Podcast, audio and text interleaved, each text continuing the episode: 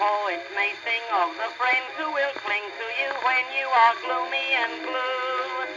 But I have one friend who will stick to the end, just the dearest friend I ever knew. Whenever I'm sad and the world treats me badly, into some rathskeller I stray. I fill up a sign with this old friend of mine, and I dream all my sorrow Hello, and welcome to The Screen Test of Time, the podcast where we watch every movie ever nominated for Best Picture in order from the very first awards ceremony to someday the present year. I'm one of your hosts, Susan Raslin, I'm your other host. I'm David Daw. and this week we are talking about The Champ, which was nominated for Best Picture in 1931 slash 32. And I almost said Skippy instead of The Champ. Yeah, I I learned that this is in fact like this is like weirdly one of those like production company sequels to a movie where like the first movie did so well for an actor that they were like we got to build a movie around them and it was for Skippy. It was for Jackie Cooper. Really? This was like, he did so well, we've got to make another movie with him? Yeah, like that Skippy was his breakout role and then he starred in a bunch of stuff starting with this for like the next 5 years. It was like two thirds of the way into the movie when I finally realized did you ever watch Don't Trust the Bitch in Apartment 23? Oh my god, I love that show. Do you remember the episode where James Van Der Beek, playing a slightly more assholish version of James Van Der Beek, became obsessed with the idea of working with Kiernan Shipka? Because she was like the method actor of horrible abusive family dynamics. Yes, I do remember that. I feel like that's what this movie is. Is like the non-joke, though there's still weird light comedy portions of it, version of that bit of just like gotta work with Jackie Cooper. Gotta get that Jackie Cooper like pathos in a film. I really wish that we'd been able to effectively watch Skippy, but I feel like even with the corrupted, cursed version of it that we were able to sort of watch, The Champ is either the darkest timeline version of Skippy or it is the prequel to Skippy. I feel like both are pretty reasonable options given should we kind of get to the plot of this film? Because the ending of this film is wild. Yeah, let's talk about what this movie is about. So Jackie Cooper is like an eight-year-old, I'm, I'm guessing, roughly. who idolizes his father who's basically i mean we went into this saying that this was like going to be the 1931 equivalent of rocky. And like plot wise that's kind of true. It is about a washed up boxer like coming back in his later years and like triumphing over personal problems to get there. In practice this movie feels absolutely nothing like rocky whatsoever because just shit tons of screen time are devoted to the kid to the champ the titular champ's son dink who idolizes his drunken gambling addicted father but also has kind of learned to be disappointed by him and that life is going to be this constant roller coaster ride with him. There's kind of a weird subplot that we'll go into more detail on later. It's not really a subplot i guess but uh, dink's mom comes back uh, and tries to get custody of Dink. The champ goes through several more rounds of disappointing Dink through his behavior and trying to make amends with his son and, and make him happy. Dink eventually goes off with the mom, but then runs away to come back. The champ has set up this big comeback match to make enough money to buy back the horse that he had previously bought Dink and then lost in a round of gambling, and then uh, fights through sheer determination and love for his son hard enough to win the championship, but also hard enough that it just physically kills him how hard he fought. And he falls over dead, and then Jackie Cooper has, I, I'm not gonna lie, a pretty effective but also really bizarre scene where people desperately try and console him about his dead father while he just yells, I want the champ over and over and over again. And then the movie's done. That is definitely the story. And then I guess we're supposed to think that he goes off to live with his mom, Linda, and her new husband. And I did leave out that, like, the very last thing is he sees his mom and, like, they hug. And then that's the actual very, very last thing that happens. yeah, she like picks him up and he says like, "The champ is dead, mama." Jackie Cooper's character in this is pretty much exactly what I saw in what I was able to see of Skippy. Where he has sort of well to do parents who clearly care about his welfare and take good care of him. Yeah. So it's either that Skippy is the sequel where he goes to live with Linda and Tony, or that the champ is just what happened to Skippy in the darkest timeline. I kind of prefer the sequel angle because it is weirdly slightly less dark. But I, yes, I that's true. but yeah, I do think the real through line in Jackie Cooper's performance in both of them is this kind of like childhood bravado. He is constantly lying, but he is also constantly able to project that he kind of knows that he's lying in both roles in this way that kind of makes it endearing that he is constantly lying to everyone around him. I feel like you've seen so many movies over the years that have tried to do that and it goes like horribly wrong like you're just like this kid's a piece of shit like screw this kid. Um and Yeah. and like it is actually genuinely endearing when Jackie Cooper does it. Like it's I get why they were like we got to make a bunch of movies with this kid. He definitely has more appeal, I think, than like Dennis the Menace or Alfalfa or whatever. Like I don't I don't want the kid to fail. Which I always felt that way about Dennis the Menace. I was like, this kid's an asshole. Yes, ex- exactly. Like you constantly are like, where are this kid's parents? Jesus. Uh, like what is wrong with everyone in this story except for the neighbor?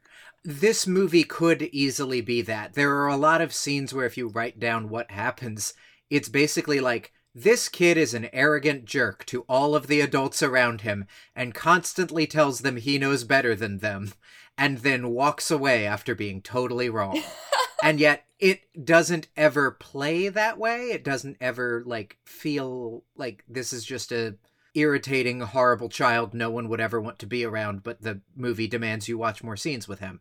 He's genuinely charming. Yeah, I think part of that too is that the situations that are set up have a lot more pathos than your average kids movie. I mean, Yeah. you said where are this kid's parents and that that made me think of what is actually really subversive about this film even by 2018 standards. He lives with his dad, who is a single parent in an economically depressed situation. He has a deadbeat mom who like ran off to fulfill her own dreams because the husband like didn't the relationship didn't live up to her standards, which is really unusual. I feel like the movie doesn't want you to look too hard at the mom thing because in practice she just like up and left, but the movie kind of pretends like she somehow didn't know she had a kid. Yeah, there's a totally weird thing where she says to Tony, her husband, when they're at the horse race, hmm which coincidentally, Little Champ,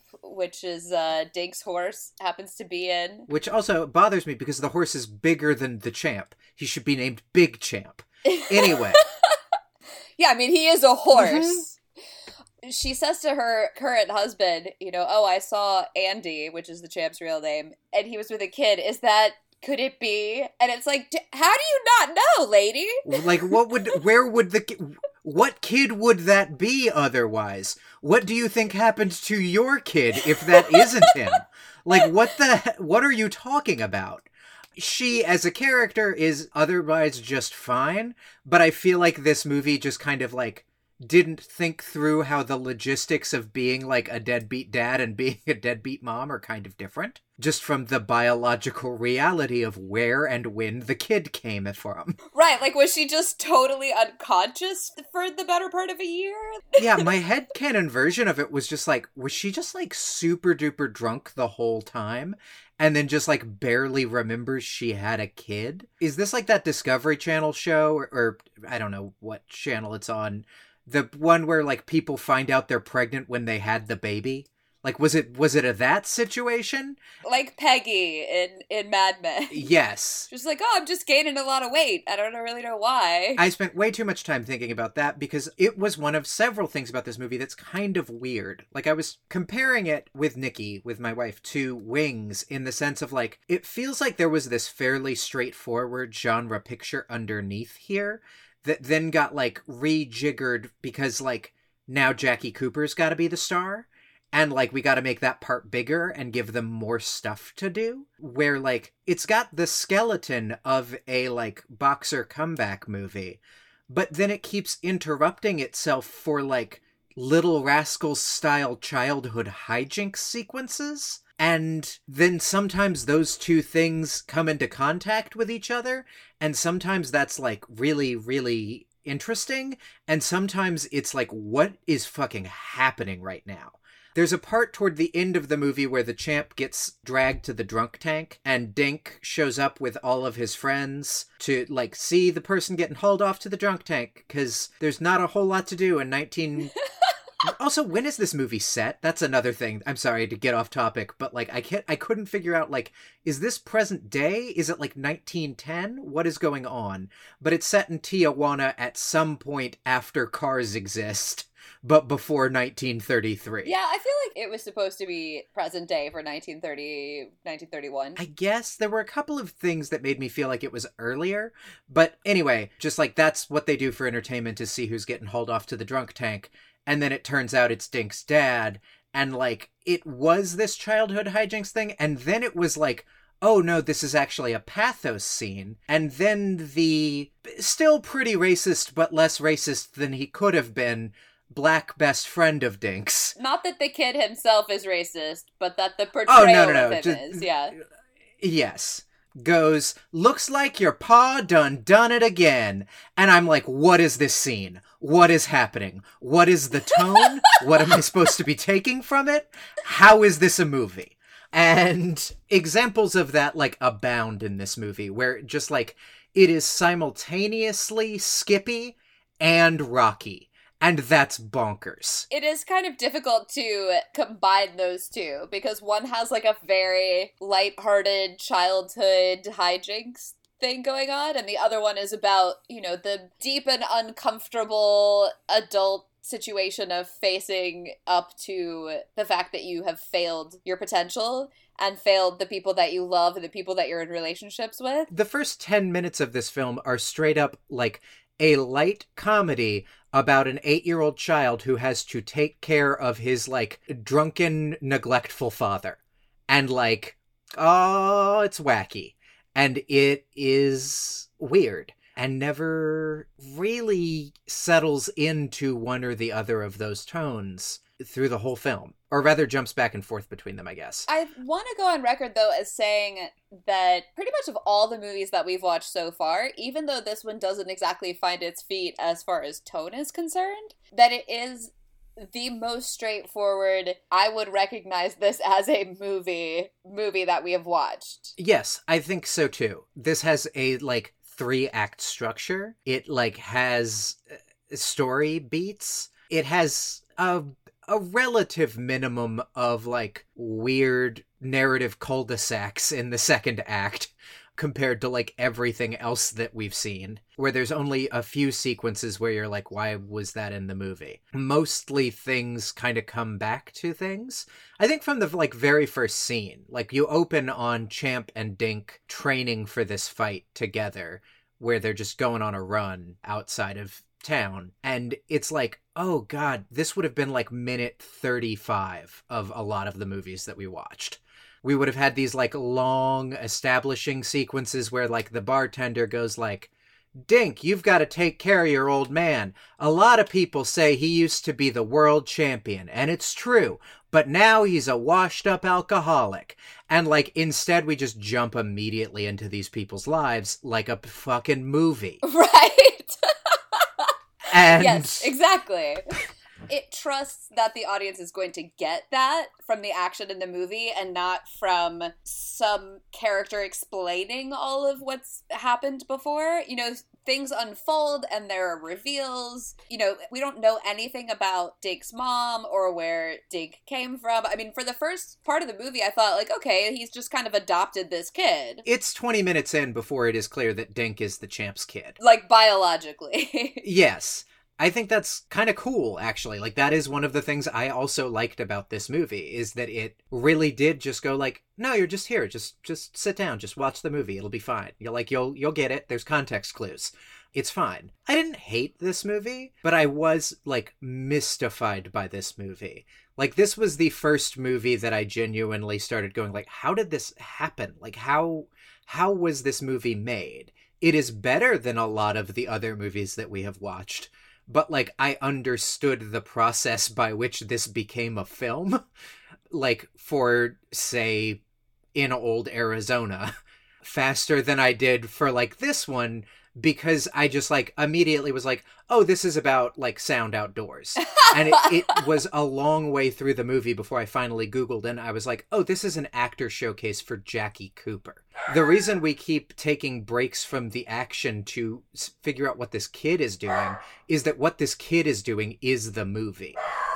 And my dog is losing his mind because Jackie Cooper should not have been given that opportunity. Oscar, Jackie Cooper is a good actor. You gotta let it go.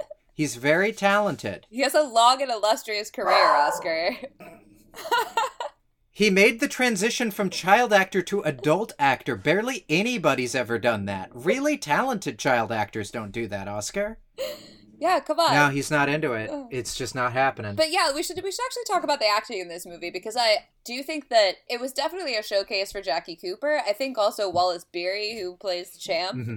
had a lot of opportunity to showboat in here and was and was very good at it. There is absolutely a version of this movie where the champ is in no way sympathetic he's a drunk and a gambler who keeps gambling away his child's happiness. At one point, he loses Little Champ the horse, and then Linda loans him the money to buy Little Champ back, and he loses that money. Yeah, it was terrible, Oscar.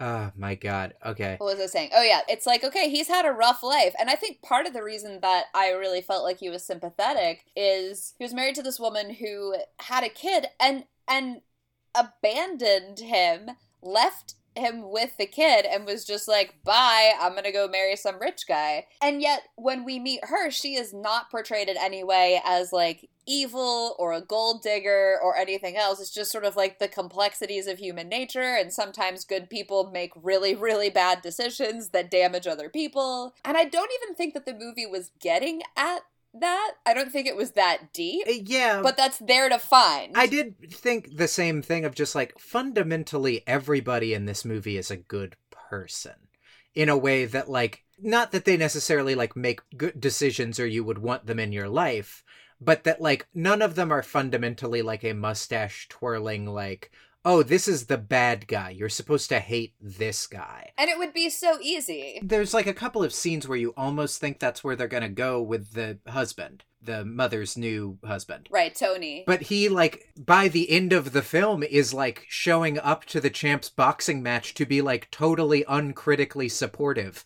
And is like, you do your best out there, but also we're worried about you. Don't get too hurt. I, this fucking guy, like, like, I, I, Uh, you're right, because totally in like more unsympathetic hands, in a, in a lesser actor's hands, you absolutely would fucking despise the champ. Like, oh yeah, he is often despicable in this film, but like there is this really strong through line of the relationship between Dink and the champ that really grounds those actions and makes it feel more like a person making mistakes than like this guy's a fucking disaster and should not be allowed around children even though that guy is a fucking disaster and he should not be allowed around children. Oh, yeah, absolutely. I, I, think part of what makes him so sympathetic, or really most of what makes him so sympathetic, is that obviously this is a guy who has no business raising a child, who doesn't want to. I mean, he is utterly enslaved by alcohol and gambling and his addiction to those two things and yet he still puts a roof over his kid's head and really genuinely loves his child. And in any other story, the champ is the guy who leaves his kid with the wife, not the other way around. And he does the best that he can under really, really terrible circumstances of being a really bad addict to be there for his kid. And I really want to like make it clear that I think like my problems with the tone in this movie are about like how weird that is. How sort of you don't really see movies that do what this movie does tonally anymore because it's not a particularly great idea. or if you do, it's kind of a a show offy kind of a, a technical thing of just like, oh, this is simultaneously X kind of movie and Y kind of movie, and we're going to give you these like signifiers to let you know which genre we're operating on from scene to Right. scene. I don't know. I I just felt like I didn't know what this movie was for a lot of this movie's running time. Um and I still liked it. I was just there was a real like how did this get made feeling not because it was bad but because I just didn't understand. Actor showcase for child with like light comedy bits and father son pathos around alcoholism as a like movie. There were just a lot of elements and it didn't juggle all of them particularly well but like that's a pretty high bar to clear I do think that this movie does suffer from an excess of pathos. That, like, under these actual circumstances in the real world, you would not feel any sympathy for the champ, probably none for Linda. And, like, Tony might be the guy who comes out as the sort of long suffering stepdad who has to deal with the fallout of his wife's giant clusterfuck of a mistake and ex husband. Yeah.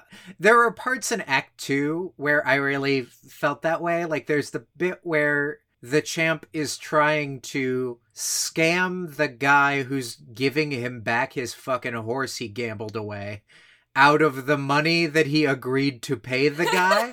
where I'm just like, oh, this asshole. It also comes right after a scene where he kind of badgers Dink into not going off with his mother, where he would objectively have a much better life. And like that scene is sort of played for laughs because it's this kind of cutesy setup where the champ keeps going like, Eh, you wouldn't want to go to one of those fancy military schools, would you? Or live in one of those big houses where you gotta wash yourself all the time? and it's a cute scene, like in execution, but like in terms of what that actually is in the real world, it's like this is a man selfishly denying his child a better life so that he can win an argument with his ex wife while being an alcoholic who cannot provide for his kid. It's pretty fucked up. and his kid runs away to Tijuana. I mean, I don't know what Tijuana was like in 1931, but I feel like generally when Yeah. your kid runs away from one country to another fucking country, there are some problems with that and how that was able to happen at all. To be fair, I think Tijuana is just where they are. Like, I think Tijuana is where Dink and the Champ live. Right, but Tony and Linda live in California and they go home. I think they live, like, on the East Coast. I think, yeah, but, like, then how does he escape back to Tijuana? it's a really good question. the logistics of this make no sense. I mean, one, Dink is a resourceful kid. And two, I guess, like, trains? Question mark?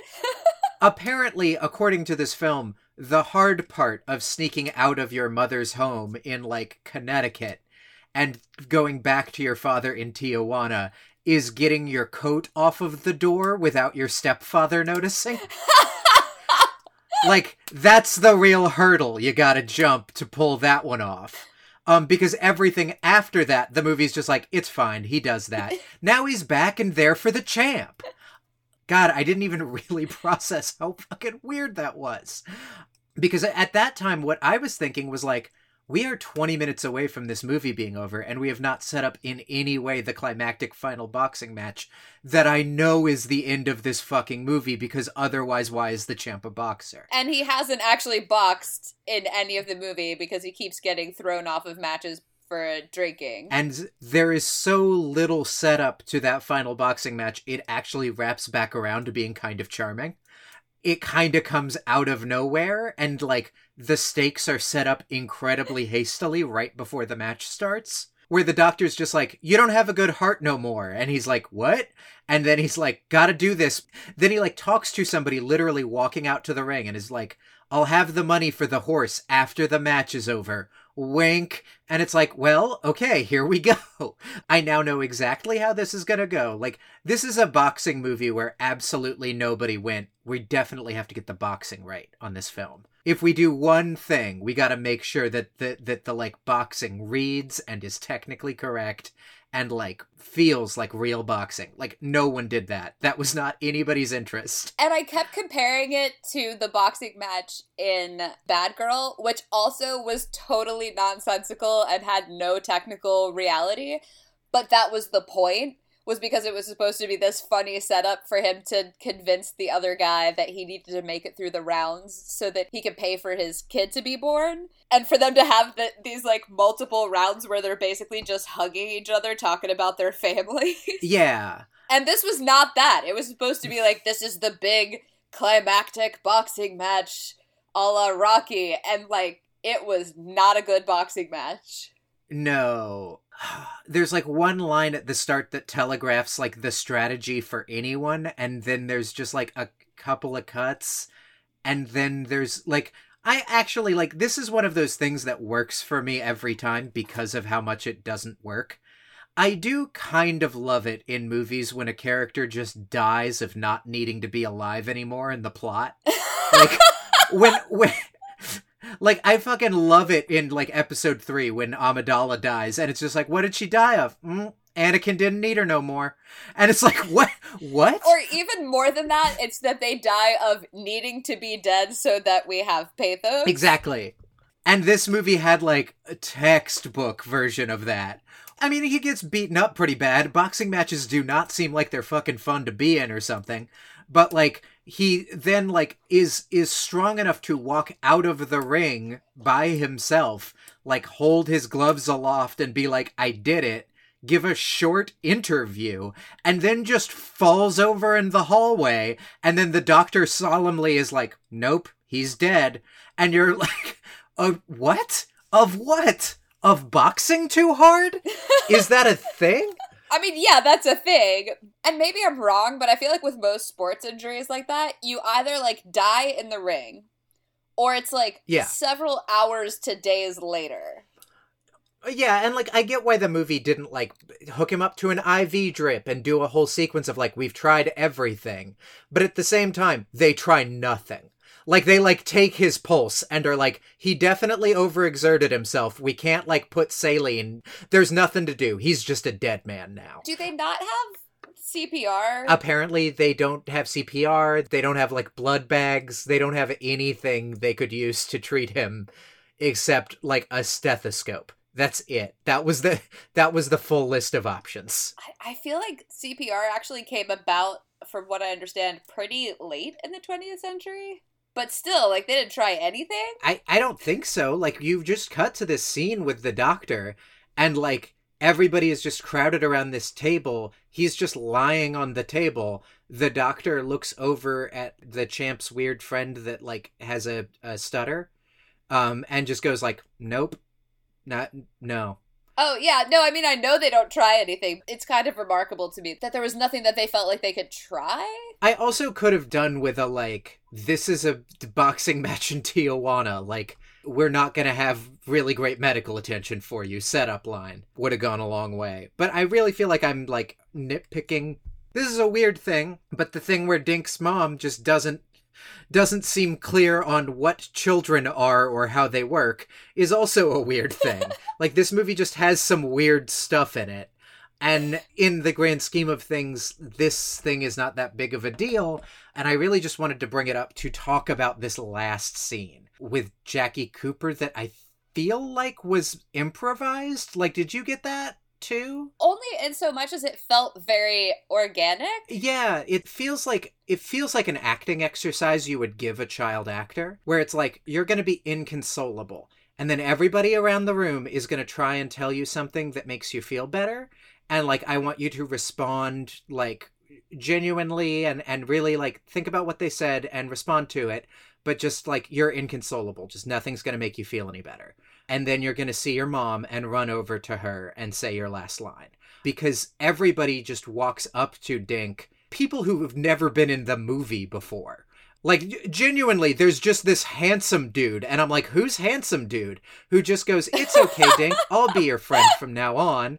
And like What the fuck is up with handsome dude? Yeah, like why is that gonna comfort him? He, we've never seen this dude before. Yeah, his best friend goes like, "We'll have plenty of adventures from now on." Like it's kind of like a nightmare. Like there is a bit of a like nightmare quality to it where like everybody keeps saying these things that are supposed to make you feel better but aren't like quite logically connected to what's going on. but also Jackie Cooper is just fucking acting his little heart out in that scene. He's really good in that scene. I liked the relationship between Dink and the champ, but I always kind of thought just like this movie's kind of weird and the champ is kind of an awful parent. Like I'm not fully invested in this thing. And like damned if I did not have to like really try not to cry during this scene where Jackie Cooper is just wailing that he wants his dad back for like 5 straight minutes. Oh yeah, absolutely. It's totally an acting tour de force Yeah. because you could not have given a shit about that relationship at all. But seeing a child really genuinely and convincingly distraught at that level. I mean, there's something in you if you are human and have a, a soul where you're like, oh my god, this is this is heartrending. Yeah. It retroactively justified a lot of the movie to me. I really kind of went, oh, this is one of those movies that is constructed so that this thing can happen. And, like, it makes sense to build a movie around child actor Jackie Cooper. At the end of that movie, you're like, oh, yeah, yeah, that kid's a star. You should put him in a movie where he can cry about his dead dad, because holy shit. I wonder how many movies Jackie Cooper ends up being in that we're gonna have to watch because I feel like it's gonna be a lot. Yeah, I feel like we're gonna not have that many more in the child actor categories because I'm reminded that like really the very early Oscars, and this is one of those things that I've learned from my greatest source of historical knowledge, drunk history on Comedy Central. in the very early going, the Oscars kind of were a bit more of a novelty award. Like they nominated Rin Tin Tin for Best Actor, like early on. Oh, for fuck's sake! And so I think there was a bit more of a like we want to show off what movies can be and what the range is. And like you see that in like video game awards these days where they kind of like will reward people who are kind of pushing the boundaries and doing like stuff that's maybe not that professionally done, but like the novelty of it is interesting to move the medium forward or whatever. Mhm. And I feel like the 30s are when it kind of transitions from that into being like the Oscars.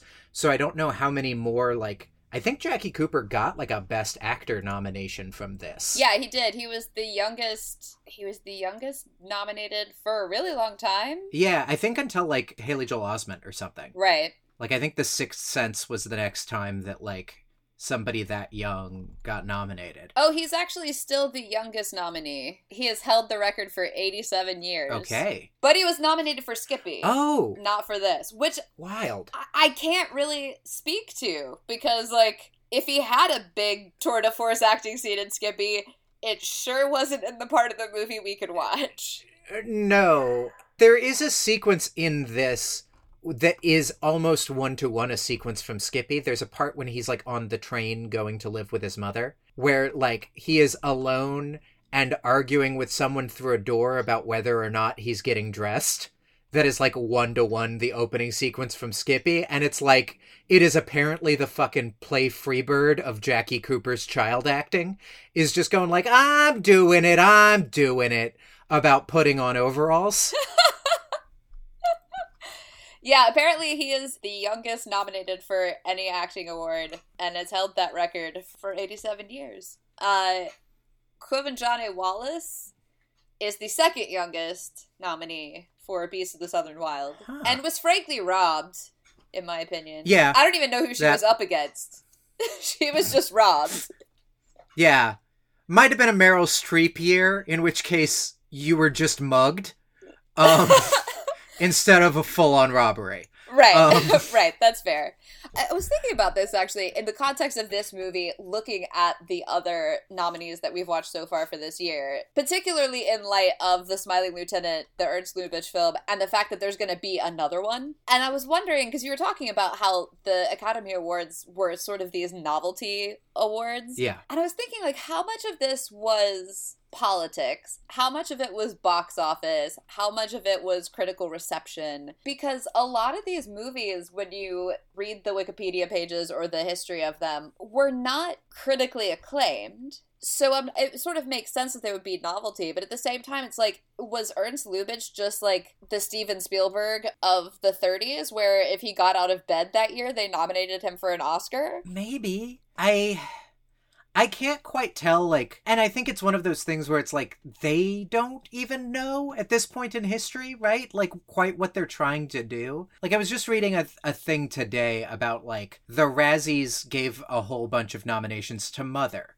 which is like not traditionally bad in the way that the Razzies would say a movie is bad, but that is because the Razzies are like trying to remake themselves from a like trash action movie critiquing organization to a like thumbing their nose at all those stuck up prigs in the film industry organization that like really wants to like stick it to the critics. Mm, right. Where it's like, okay, yeah, it was artistic, but it was crap. Yeah. Which, you know, disclaimer, I didn't see Mother, but I had enough friends who did, and like all of my super artsy friends were like, oh my god, it was amazing. And all of my super snarky feminist friends were like, this movie was hot garbage. I have not seen the movie, and I probably won't unless it got nominated for an Oscar, which I don't think it did mostly just because if I never watch another film where some kind of artistic pursuit from a controlling man is a thinly veiled metaphor for directing,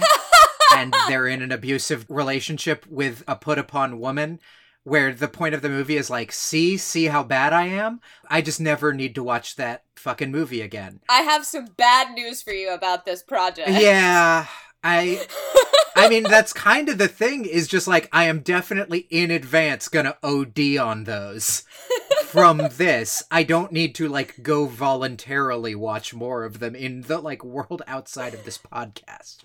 No, definitely not. Also, I was opening up Jackie Cooper's Wikipedia page and then realized that I do not have the time to go back and forth between his filmography and the Academy Awards to figure out how many times we're going to see Jackie Cooper right now. I'd say it's going to be a good amount just because of the longevity of his career. I mean, his last movie was Superman 3. I feel like I was going to say that we're going to have like a break after like 1941 where we're just not going to see Jackie Cooper for like 3 years of this podcast.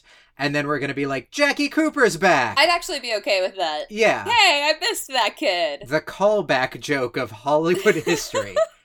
Jackie Cooper. Anyway, let's yeah, let's let's rate this film and do do the things we do at the end of this podcast. I guess so this is hard because I've you know been editing the earlier episodes and so I have a lot of the early stuff from the first couple of years in my head. Yeah, I'm in the same place. Comparing those those movies to this one is just an exercise in futility because now I just want to go back and like knock all of those down because I don't feel comfortable giving this movie such a high mark. Another thing though that like listening to those early episodes now, we kind of started off with this like we're related we're we're judging within the same year, right? Mm-hmm. That I feel like we've kind of gotten away from that and have been trying to do like a unified scale of all movies of all time and I kind of think like maybe rating between the same year makes some more sense. Yeah, no, I think it definitely does. And I think I think it's going to be critical actually moving forward because trying to compare this to Seventh Heaven or god forbid in old Arizona, trying to come up with a scale where this in old Arizona and fucking Citizen Kane all fit on the same scale about a year from now is going to be real rough. Right. Yeah. Like we would have to have had a 1 to 100 scale, or we'd have to start getting into like really specific decimals. Yeah. So, yeah, I would say like within this year so far, with what we've seen with Bad Girl and The Smiling Lieutenant and Five Star Final, I'm gonna I'm gonna give it a six. I might no, I'll give I'll give it a seven. I'm gonna give it a seven. I'm gonna give it a seven too. I think there's room at the top for this year still, but I do think this is the best movie we've watched from from this year, from the 1931-1932 awards. Yeah, absolutely. Using five star final as my like middle average grade, it has to be more than one point above that because the acting and the relationships were so much more convincing and so much more rich and so much more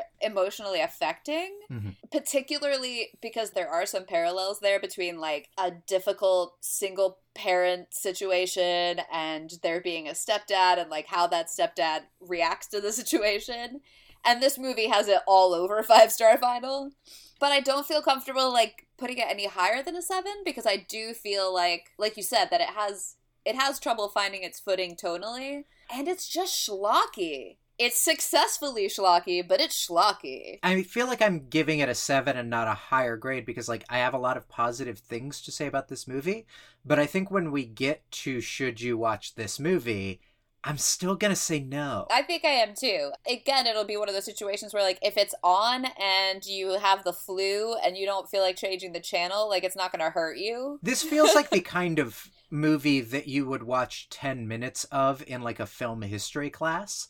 And those 10 minutes would be like super duper interesting and good, but like you don't need to watch all 90 something minutes of this film because the parts that are good are good, and then also there are other parts of the movie.